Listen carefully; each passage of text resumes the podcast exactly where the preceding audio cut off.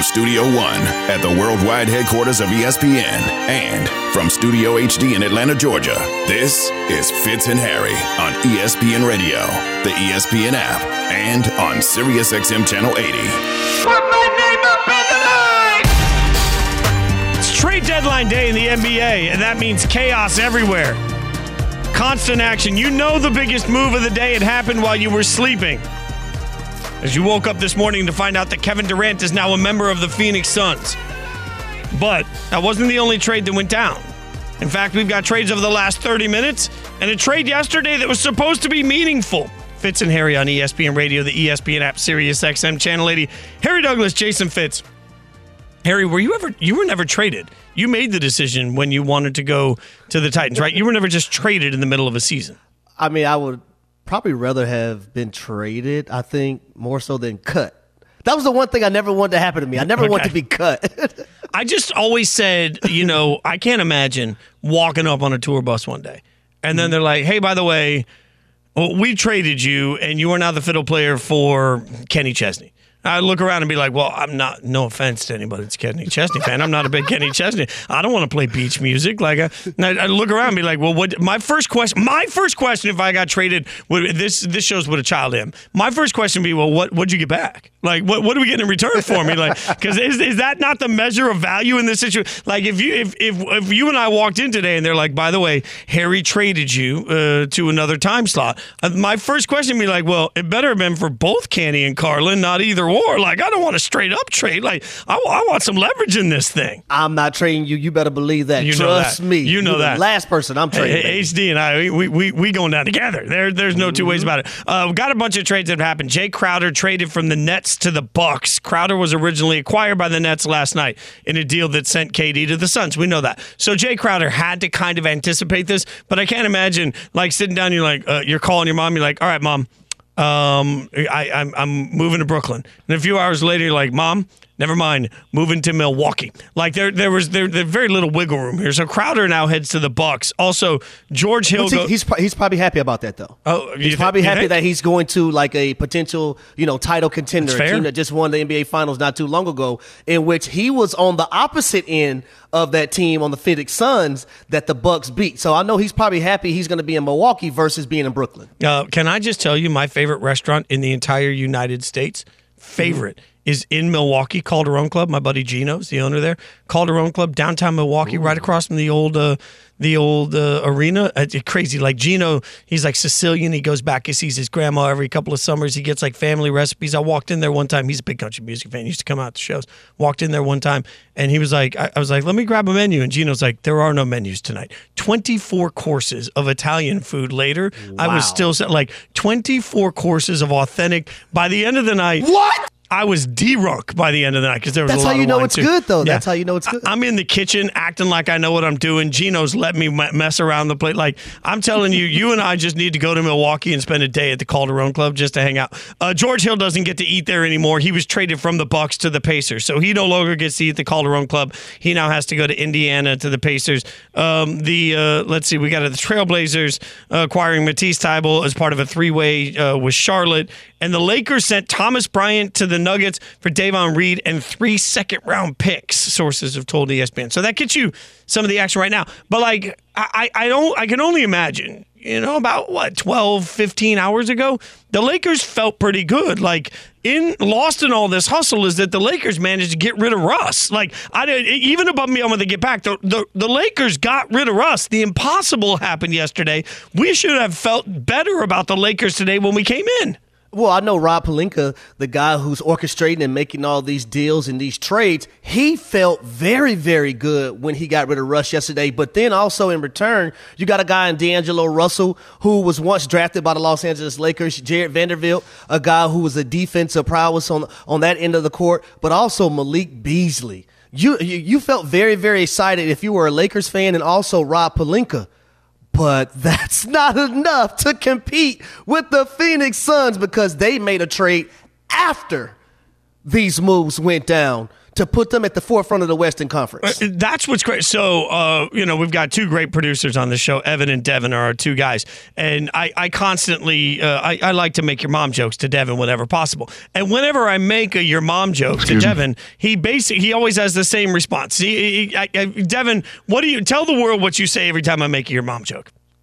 Oh, come on. That is exactly, I'm telling you what Rob Pelinka, Rob Pelinka sat down at his desk. He poured himself a nice glass of whiskey. He's doing something on the rocks. It's just, mm-hmm. it's clean, it's expensive. He's taking a sip and he's saying, man, I did the impossible today. Today, I got rid of, t- of Russ. Today, I managed to change the fortunes of the Lakers by a simple subtraction. I've made us better. And then all of a sudden, Devin, what did he say a few hours later? Oh, come on. See? I'm, telling, you. You see that, the news. That is hilarious. that is hilarious to me. And, and, and, it's crazy, though, Fitz, because do I believe the Lakers got better as a team? Yes, they yes they did. You talk about a guy, D'Angelo Russell, who can shoot the, uh, the basketball from just about anywhere on the court, and you can count on this three point shooting and also a decision making. You talk about a guy, Malik Beasley, who's throughout his career shot over 38% from the three point line, those guys are going to be able to space the floor even that much more for LeBron James and Anthony Davis, right?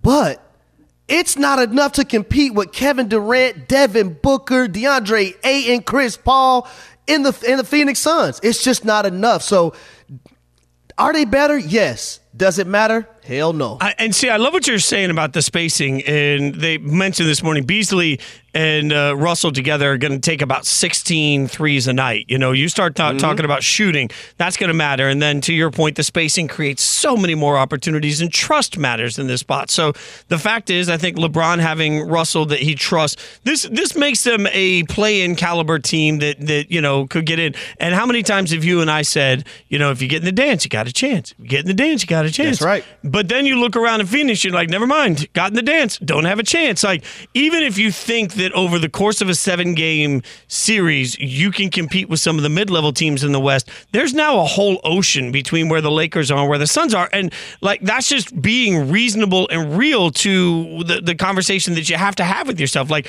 the Lakers 24 hours ago felt like they made a huge move that was going to make them at least better. Now, the only thing they can say is, can't wait till summer and maybe we can address it then. And that's that's not good enough for the Lakers yet again.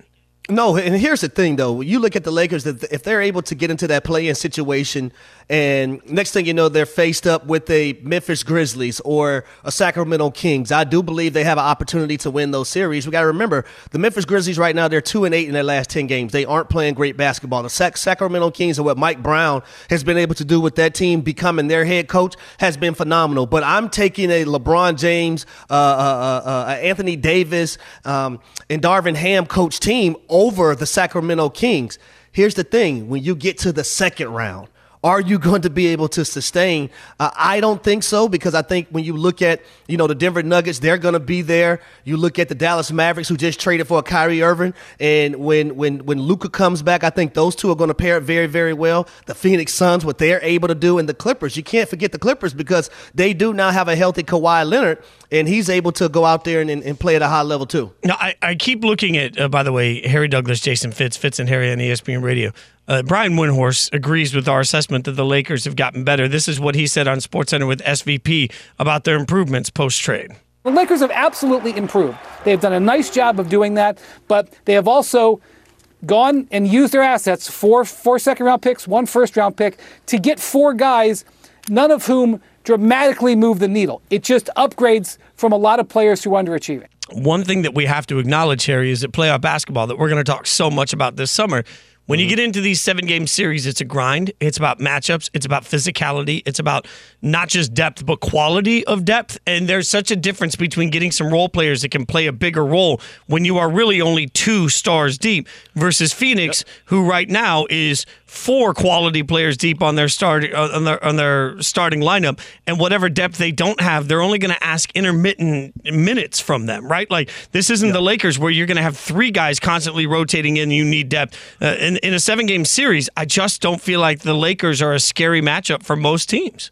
Well, it, it gets scary in a seven game series because now you're going against a team that's seeing you night after night after night, right? And they they know your plays, they know your set. So now it's it's more based on your individual talent and guys that can get you over the hump. And when you're on a LeBron led basketball team, that's why he loves spacing. That's why he loves shooters because he knows the defense is going to be drawn to him. So now can I get a Malik Beasley a wide open shot? Now can I get a D'Angelo Russell a wide open shot? Now if they try to double Anthony Davis in the post, he has guys that he can kick it out to, and now they can hit that three pointer and spot up shots in which previous before this trade they did not have that. There is no doubt that there's plenty to break down here for the Lakers, but even through all of this, what if I told you the colossal fail known as the Brooklyn Nets has actually impacted the Lakers? It is the Nets' fault that the Lakers aren't in a better situation. We'll tell you why next. Fitz and Harry on ESPN Radio. The 1968 Olympics in Mexico City, Tommie Smith and John Carlos took the medal stand with a purpose after claiming gold and bronze, respectively, in the 200 meter dash. During the national anthem, they bowed their heads and raised gloved fists to symbolize black power and transcendent protest against racial discrimination in the United States. The moment marked, quote, a cry for freedom and for human rights, Smith once said. He went on to say, quote, we had to be seen because we couldn't be heard. Black History Always.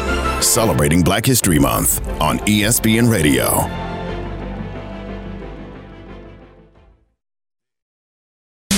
Fitz and Harry, the podcast.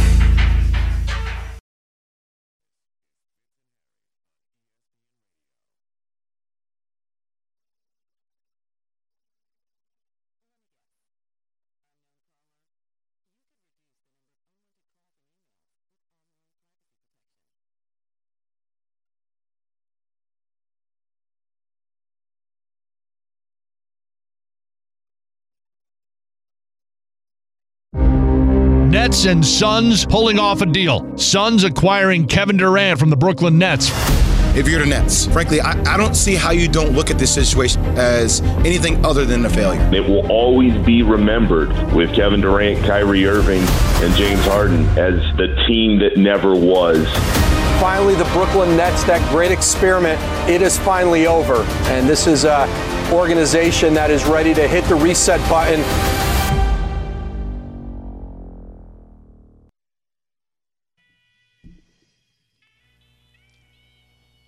This is a brilliantly picked song by Devin. Turn the page because that's what the Nets are doing now, as is KD, as is the whole NBA. We woke up this morning to the mega news that Kevin Durant is now a member of the Phoenix Suns. The question is, what's it mean? How did we get here? And How does everybody react? Fitz and Harry on ESPN Radio, the ESPN app, Sirius XM, Channel 80. Harry Douglas, Jason Fitz, by the way, I, I can crush this in some karaoke. I'm not going to lie. We still will openly challenge every other show. I don't care if it's radio. I don't care if it's TV. I don't care if it's digital. Harry Douglas and I will kick your ass in karaoke. So any show that wants to take us on, we're ready. Uh, one of the glorious things about being in Bristol is sometimes awesome people walk by and we pull them in studio. Tim Bontemps, ESPN NBA reporter, uh, just did that. So uh, first and foremost, I mean, last night I went to bed and I thought everything was going to be normal. This morning I wake up, it's not. How surprised were you that this got done this quickly overnight? Uh, I mean, I was awake when it happened, so I wasn't surprised when it was over done overnight. But uh, no, look, I mean, obviously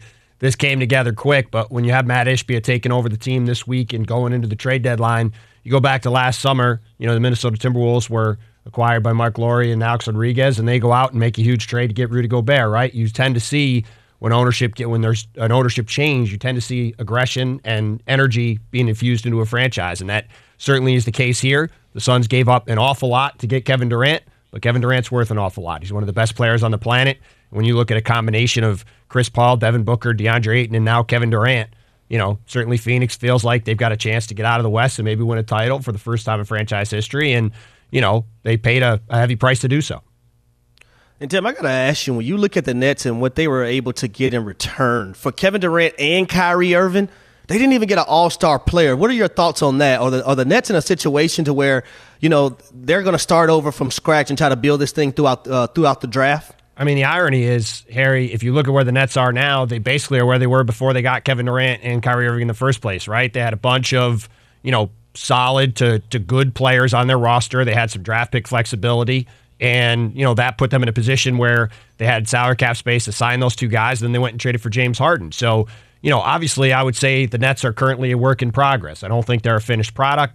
We'll see what happens we now in the trade deadline. They obviously have moved on from Jay Crowder already, sending him to the Milwaukee Bucks, a place where, you know, Milwaukee been trying to get Jay Crowder for a while. Marquette grad, guy that, you know, will give them some defense and toughness and some three point shooting to play next to Giannis Antetokounmpo, Khris Middleton, and Jrue Holiday, and what they hope is a long playoff run. And you know, I think the the expectation from my end is that Brooklyn's going to be interested in looking at a lot of stuff between now and the deadline, and we'll see what they look look like then. But certainly, you know, this isn't the team that we thought the Nets were going to be a week ago, but they they certainly got a lot back for their two stars, and they've positioned themselves to at least be a pretty solid competitive team going forward with some flexibility after making these moves. It's Fitz and Harry on ESPN Radio. We're talking to Tim Bontemps, ESPN NBA reporter. If the Nets had known that KD wanted out, in your mind, would it have changed the trade that went down for Kyrie? It's hard to say, right? I mean, obviously, you could do a lot of counterfactuals and stuff. At the end of the day, the Nets did get a pretty good haul for Kyrie Irving when you consider everything that's gone on with him. Getting Spencer Dinwiddie, a very solid point guard on a good deal. Getting Dorian Finney-Smith, one of the better 3 and D wings in the league on a really good deal. Getting an unprotected 2029 Dallas first round pick. That could certainly be a pretty juicy trade asset or a draft pick down the road, right? Let's see if Luka Doncic is still in Dallas six years from now. So, you know, certainly hard to imagine Kyrie Irving's going to be in Dallas six years from now, just based off his history. So, yeah, I mean, look, I, I think they did okay, certainly in that deal. Um, you know, maybe they look at some different things in that aspect, but certainly they were trying to to make moves to keep Kevin Durant. I think he gave him the flexibility to either go forward with what was a really competitive team or have pieces, like I said before, that they could potentially flip around and do other stuff with. Now, Tim, let's move out to the West Coast. You talk about the Los Angeles Lakers, right? Rob Pelinka last night, I'm pretty sure he thought he did a hell of a job, and a lot of us did uh, believe that as well. But, you know, after bringing in D'Angelo Russell, you know, Vanderbilt, and also Malik Beasley, but then later in the night seeing the Phoenix Suns trade for Kevin Durant, what's next for the Lakers now that they're seeing that trade? Well, that would make it seem like the Lakers had the ability to get Kevin Durant, which they they did not have. You know, I mean, look, they the Lakers, as you saw in Tuesday's game, yes, LeBron James set scoring record in that in that loss to the Oklahoma City Thunder, but you know they did lose the Oklahoma City Thunder, and Oklahoma City just had a better roster than the Lakers in that game, right? They just had more talent, especially on the perimeter. I mean, Jalen Williams, the rookie out of Santa Clara, was terrific in that game. Josh Giddey, their second year player, was really good in that game. And Shai Gilgeous-Alexander was right there with LeBron as the best player on the court. So, you know, and they're a game ahead or two games ahead right now of the Lakers, and they're not even in the playing spot either, in playing spots either, right? So, you know, look, that trade made the Lakers better today, but you know, they've traded a first and several seconds to add some depth pieces, and I'm still not sure they're of the quality of the teams ahead of them in the Western Conference playoff race. I think Minnesota got better getting Mike Conley. You could say that you know certainly Phoenix got better. Like the, the, you know, there's already a bunch of teams ahead of them. Like it's it's going to be an uphill battle, I think, for the Lakers just to get into those top ten spots. So what's the rest of the West? They wake up, they see this move. How is everybody else reacting at this point? Well, that is the thing, Fitz. I'm really curious to see about between now and three o'clock. Right? What do these other Western Conference contenders do? We saw Denver go get Thomas Bryant today for three seconds, give them some help behind Nikola Jokic. That's certainly um, you know one interesting move that was on the board that went off there. You know, let's see what Memphis does. Can Denver do something else? Can Memphis add pieces? What is Golden State going to do? Right? Obviously, with Steph Curry out for the next month or you know at least a few weeks with his uh, his knee injury suffered recently. They they probably need to get some reinforcements today. Um, you know, let's see if Phoenix is done trying to upgrade their roster. Let's see what Dallas does to get in Kyrie Irving, and then let's see what the Clippers do. An all an always very aggressive team. Certainly, I would expect to be active trying to do something between now and three o'clock. But I think the West is still pretty wide open, and there, there's going to be a lot of teams trying to, to upgrade after seeing Phoenix go all in to get one of the best players on the planet in Kevin Durant. All right, Tim, everything, all the trades have happened so far up, up until this point. The trade deadline is not over yet. Who is your favorite to win the NBA Finals this year? I mean, the irony of things is, I think for everything that's happened, nothing has really changed. I think Boston and Milwaukee are head and shoulders above everybody else, and then there's a big battle after that to see what happens. And, you know, to me, it's an under the radar move, but I really, really like the Celtics getting Mike Muscala today from the Oklahoma City Thunder. It's not a sexy move, it's not one people are going to really talk about, but in their win last night over the Sixers, you know, even though they won the game, Al Horford sat out with knee soreness. He sat out the second half of every back to back this season for Boston. They really tried to manage his minutes. Robert Williams has obviously dealt with a bunch of injuries. He missed the first couple months of the season after having knee surgery. Mike Muscala is playing, you know, 15, 16 minutes a game for the Thunder, shooting 39% from three, over three attempts per game. He can play that Al Horford five out role for the Celtics, gives them some real depth. They've got him and Luke Kornet that could fill in behind those two guys. And, you know, Muscala's a good, really good player, underrated player. And for a team like Boston that's trying to add to what already is a deep roster, I thought giving up two seconds and Justin Jackson was a really nice move for them. And to me, they're still the best team in the league. Tim, I know you're swamped with trade deadline day. We appreciate you hanging out with us. Thanks for the expertise and insight. Of course, man. Happy to do it and talk to you guys soon. Tim Bontemps, ESPN NBA reporter. Don't forget, you can watch all of our trade deadline coverage across ESPN. Uh, it's already started, and it won't go anywhere until we get to the deadline. The deadline, as Tim mentioned, 3 p.m. Eastern. So uh, we will get you caught up on any breaking trades. The way the NBA is going right now, I think we can all agree we have no idea what's going to happen minute to minute. In the meantime, this week might actually have given us a sneak peek, an actual behind the scenes look at the real relationship between KD and Kyrie. I'll explain what I mean next. But first, Harry's got to tell you this about oh oh oh O'Reilly. Is your check engine light on? Don't ignore it. Stop by O'Reilly Parts today and let their professional parts people scan your vehicle for free. They will retrieve the codes, discuss possible solutions, and even help you find a professional technician if needed. For your check engine light diagnosis, repair advice, and the right tools and parts, get everything you need from the professional parts people at O'Reilly Auto Parts. Fitz and Harry, the podcast.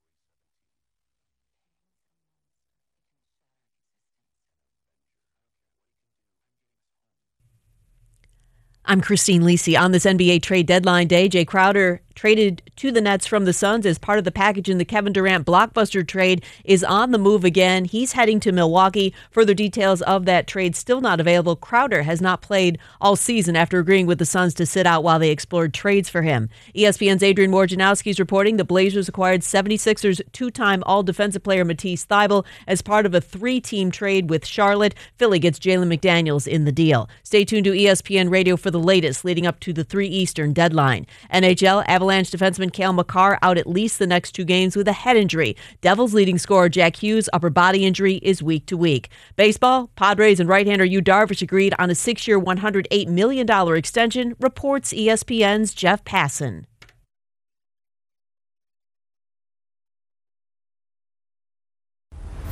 The Phoenix Suns are nearing a blockbuster deal to bring in Nets star Kevin Durant.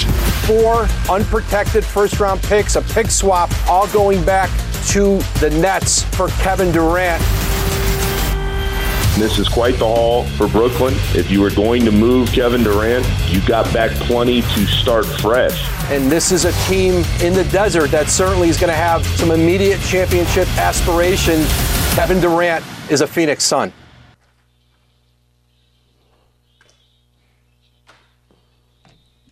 I think the shock is still sort of setting in for so many of us.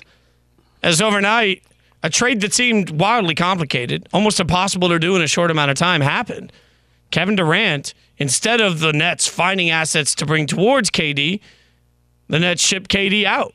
He heads to Phoenix, where now he joins a team that will be talented enough to compete for an NBA championship. Fitz and Harry on ESPN Radio, the ESPN app, Sirius XM, Channel 80. Harry Douglas, Jason Fitz. You can also just say, hey, to your smart speakers and ask them to play ESPN Radio. They'll hang out with you right there. The question is, in part, about the timing of this. And hear me out. All right, because Brian Windhorst, ESPN NBA insider, and you can also check out the Hoop Collective podcast, was on Get Up. And he talked about the fact that the Lakers were so close. I mean, absolutely right on the edge. Oh my God, it looks like it's going to happen when it comes to acquiring one Kyrie Irving. The Suns said no to the Lakers offer, and it was a reasonable no to the Lakers offer on Sunday. It's a complicated situation to be in if you're a Laker fan today, because you've got to be thrilled that your team has just remade itself over and has a puncher's chance.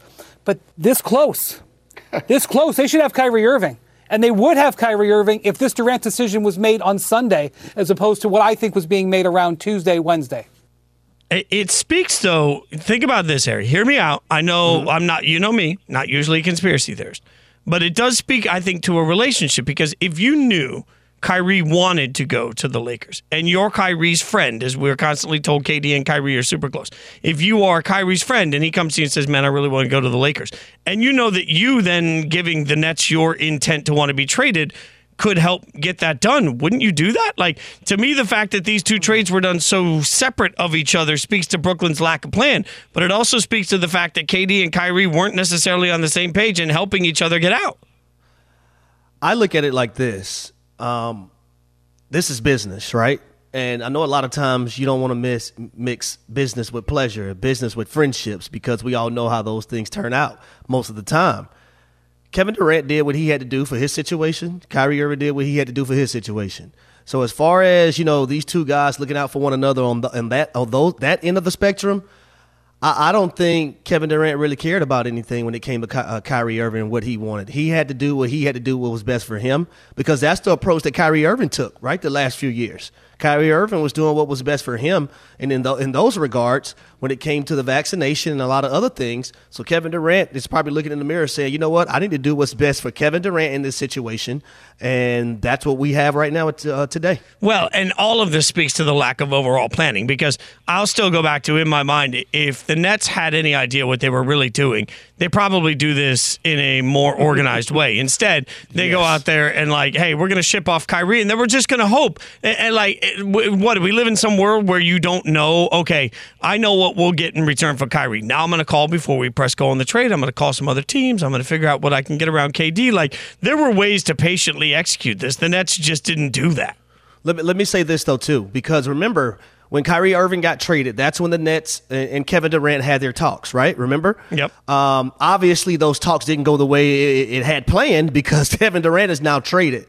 Now, within those talks, what did Sean Marks, what did what did Joe Tsai say to Kevin Durant that deterred him away from wanting to be in Brooklyn? So I can't I can't just sit up here and say that Kevin Durant knew he wanted to get traded, he might not have known that until after the talks that he had with the organization. Yeah, but even and I totally agree with that. But even you and I a couple of days ago said not like there's something they're going to be able to get. Like I think most yeah. of us from the outside looking in, we're looking at this saying like, what do you think you're going to accomplish? So maybe you're right, but it, it seems like that would be and, and you know, frankly, some guys do live sort of in the bubble of just worrying about what they're worrying about in that moment. They don't really think about the landscape, but we certainly were looking at it. I think Rod in uh, Rod wants to chime in on this. Uh, we asked earlier who takes the blame. Rod in Detroit uh, wants to make his case on this. Rod, thanks for calling the show, man. What you got?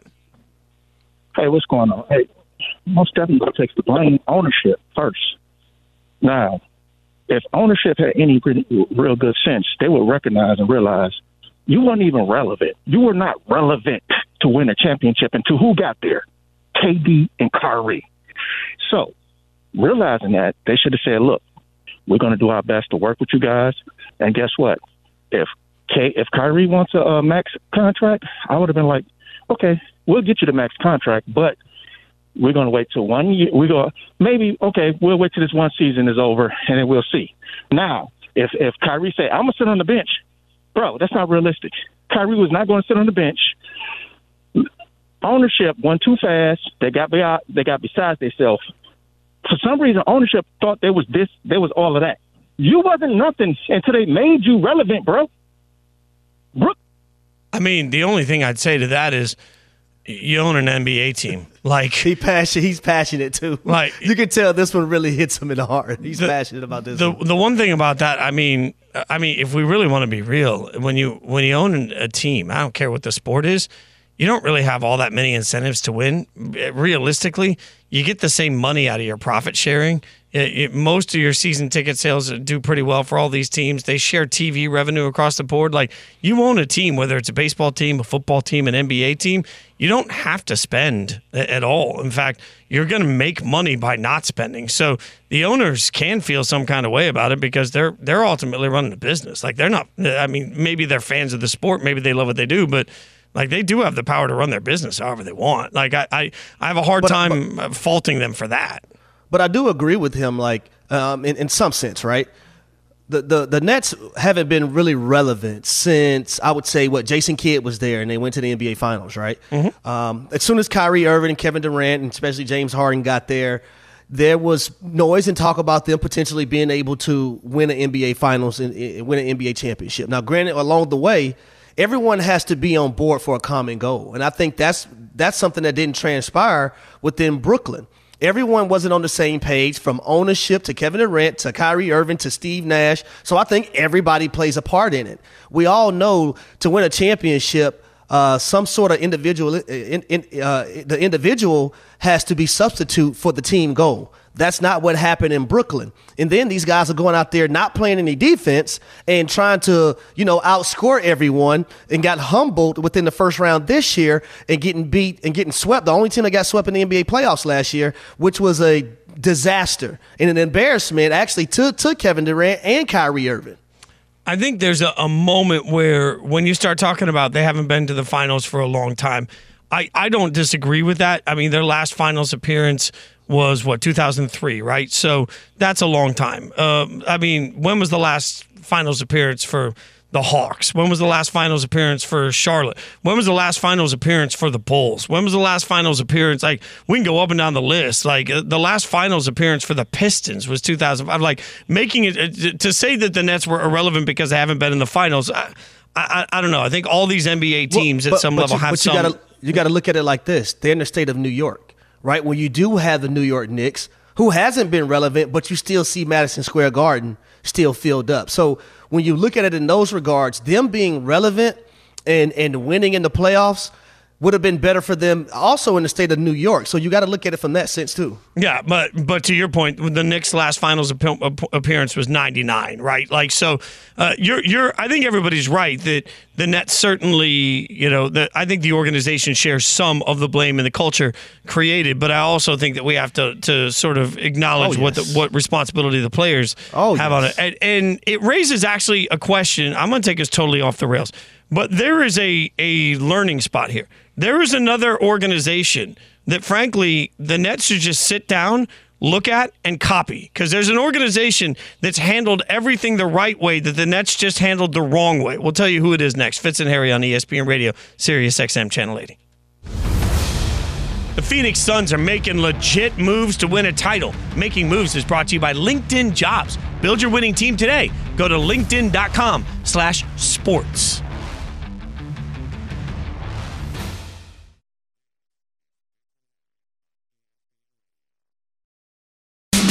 Fitz and Harry, the podcast.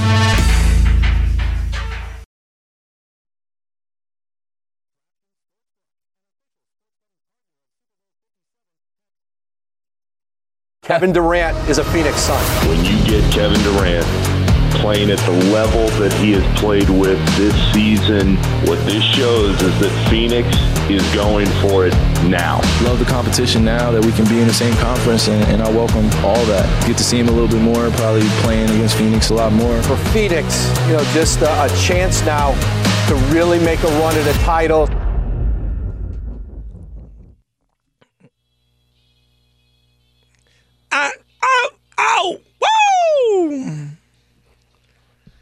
The concept of self scouting. And sometimes during the season, that means looking at your play calling, looking at the way you run your offense or defense, looking at your coaching tendencies. But sometimes, maybe it means as an organization, you need to pull back, self scout, and figure out how you're doing business. Look around, figure out who's doing better, and learn from it. I think the Nets are in that situation, and there's one team they can learn from. Fitz and Harry on ESPN Radio, the ESPN app, Sirius XM Channel 80, presented by Progressive Insurance. Harry Douglas, Jason Fitz. You can watch us in the ESPN app. By the way, you got uh, you got basketballs there behind you, Harry. Uh, anybody sign those basketballs there, buddy? Any any signatures yeah, on this? Yeah, I have very significant signatures on these basketballs. The commissioner, Adam Silver. Okay, that, that does. all right. Uh, your, your brother Tony was on with this yesterday. Uh, I, I shilled and openly asked him for a signed uh, LeBron uh, Lakers jersey. Where, where, are we on that one? Feel like that one's coming through? No, I mean, yeah. my brother is still playing in Portugal. Fitz, he's right. in Portugal right now. Right, right, right, right, right. But he's got an international texting. plan. I text Perk yesterday too. I was like, "Hey, Perk, thanks for coming on. You know, I love you, big guy. Uh, just let me know if you need my address for that jersey." Ghosted. Haven't heard back from Perk. Like, I, we're, we're gonna have. You know what? I'm just trying to get a LeBron Lakers jersey for my office. This doesn't seem like that big of an ask. I mean, you, Man, guys want, know it. You want me to? You want me to hit up Rich Paul? Uh, uh, yeah, I Want me mean, of course Paul? I want you to hit up Rich. Let me look. I got, at, I got the number in my phone book Oh now. man, you want me to hit up Rich Paul? "Gee, tell Rich I'll put it in the backdrop of my, my shot, like you know, so that when I work well, you know what? You know, no, I can't bother Rich Paul, man. He's trying to see if his players are going to be traded. He's focused right now. Come on. Okay, wait till tomorrow. I'll let you wait till tomorrow after the trade deadline. That's fair. Like, got me round I here mean, messing with these people. I got, I got, it's fine. All right. So you know what? I could learn from Harry Douglas how to handle you know shilling for things because people just send Harry things. He's cool. I have to openly beg for it. I think right now the Nets could learn from somebody, and that somebody, dun dun dun, is the Golden State Warriors. Think about this, HD. Like the Golden State Warriors have superstar after superstar come through their door, and what do they do? They find a way, even when they're punching each other in practice, to keep everybody together, right? Like they have found a way. Steve Kerr is a coach, and then the organization overall has found a way to balance egos. And I often say that maybe the most impressive thing about Phil Jackson with the Bulls was his ability to make everybody feel wanted and loved throughout the process of having great players. That's got to be part of as much as I put a ton of the failure on the players themselves. Organizationally, they got to look around and be like, hey, if we're ever in this situation again, how do we make sure everybody feels loved and fed? Because that obviously didn't happen. I, I will say this: the the Warriors are the perfect example for I think the entire NBA. Um, I think everything starts uh, within a good organization or a great organization. Everything starts from top to bottom. It starts with your owner down to your general manager to your team president to your head coach. And when you look at the Golden State Warriors, they are, I'll say, A plus in every one of those categories. Now, also, you look at the players that they have on the, their team. You talk about a Steph Curry, uh, um, Klay Thompson, um, Andre Iguodala, who's been there for a very, very long time, and a Draymond Green. Four guys, four cornerstone pieces on how this thing started, how this run started within that organization. Guys that are, that, that, that are going to be able to hold one another accountable, and anybody else that comes on within that roster, they're going to hold them accountable as well. That's why it was so easy for Kevin Durant to go from the Oklahoma City Thunder to the Golden State Warriors and be able to have success. Because when you have that foundation built and it's built very, very strong, it's rooted in the ground, like we see a, a, a, a, oak tree that's probably 400 years old or 300 years old, it, great things are going to come out of that. And it's only not only trickled to them winning championships early on, but also you look at last year when they had so many young players on their team, and a lot of people probably thought they were done from the standpoint of winning titles. They go and win a title last year, just very recently. So I look at the, the, the Golden State Warriors and their organization as being A1 top notch, and a lot of other teams in the NBA could follow what they've been able to do. I also think, you know, to use the Harry Douglas phrase, uh, we like to boo boo all over super teams. And then, like, how easy it is to win when you're a super team without acknowledging that one of the difficult things about a super team is balancing the egos in a way that everybody is right. And that's its own skill set. And look, the, the shade is always going to be there from Kyrie. There's no doubt about it. But listen to what he says at the end of his press conference reacting to Kevin Durant being traded. I'm just praying for his happiness and praying for his well-being. Uh, we had a lot of conversations throughout the year of you know what our futures were going to look like. There was still a level of uncertainty, uh, but we just cared about seeing each other be places that uh, we can thrive, and whether that be together or whether that be apart. There's never been one moment where I felt like um, he's been angry at me for decisions I've made, or I've been angry at him. Um, we've just tried to understand each other a lot better and grow as human beings, grow as brothers. You know, his business changes so quickly. Um, he's getting a little bit older. I'm getting a little bit older. I just love the competition now that we can be in the same conference, and, and I welcome all that. Get to see him a little bit more, probably playing against Phoenix a lot more, and that's what I'm looking forward to. Everything else in, in between, uh, I just am glad that uh, he got out of there. I'm just glad he got to, out of uh, there. so much to unpack right there, though. Is, is he openly admitting that the two were mad at each other for certain things that went on while they were in Brooklyn? as well. I mean, it kind of feels like like it feels like it's a layered, complicated relationship from that 43 second answer. But the, but then he finished it off. I'm just glad he can get he, he got out of there. Are these guys having conversations while they're still with the Brooklyn Nets about being other places as well?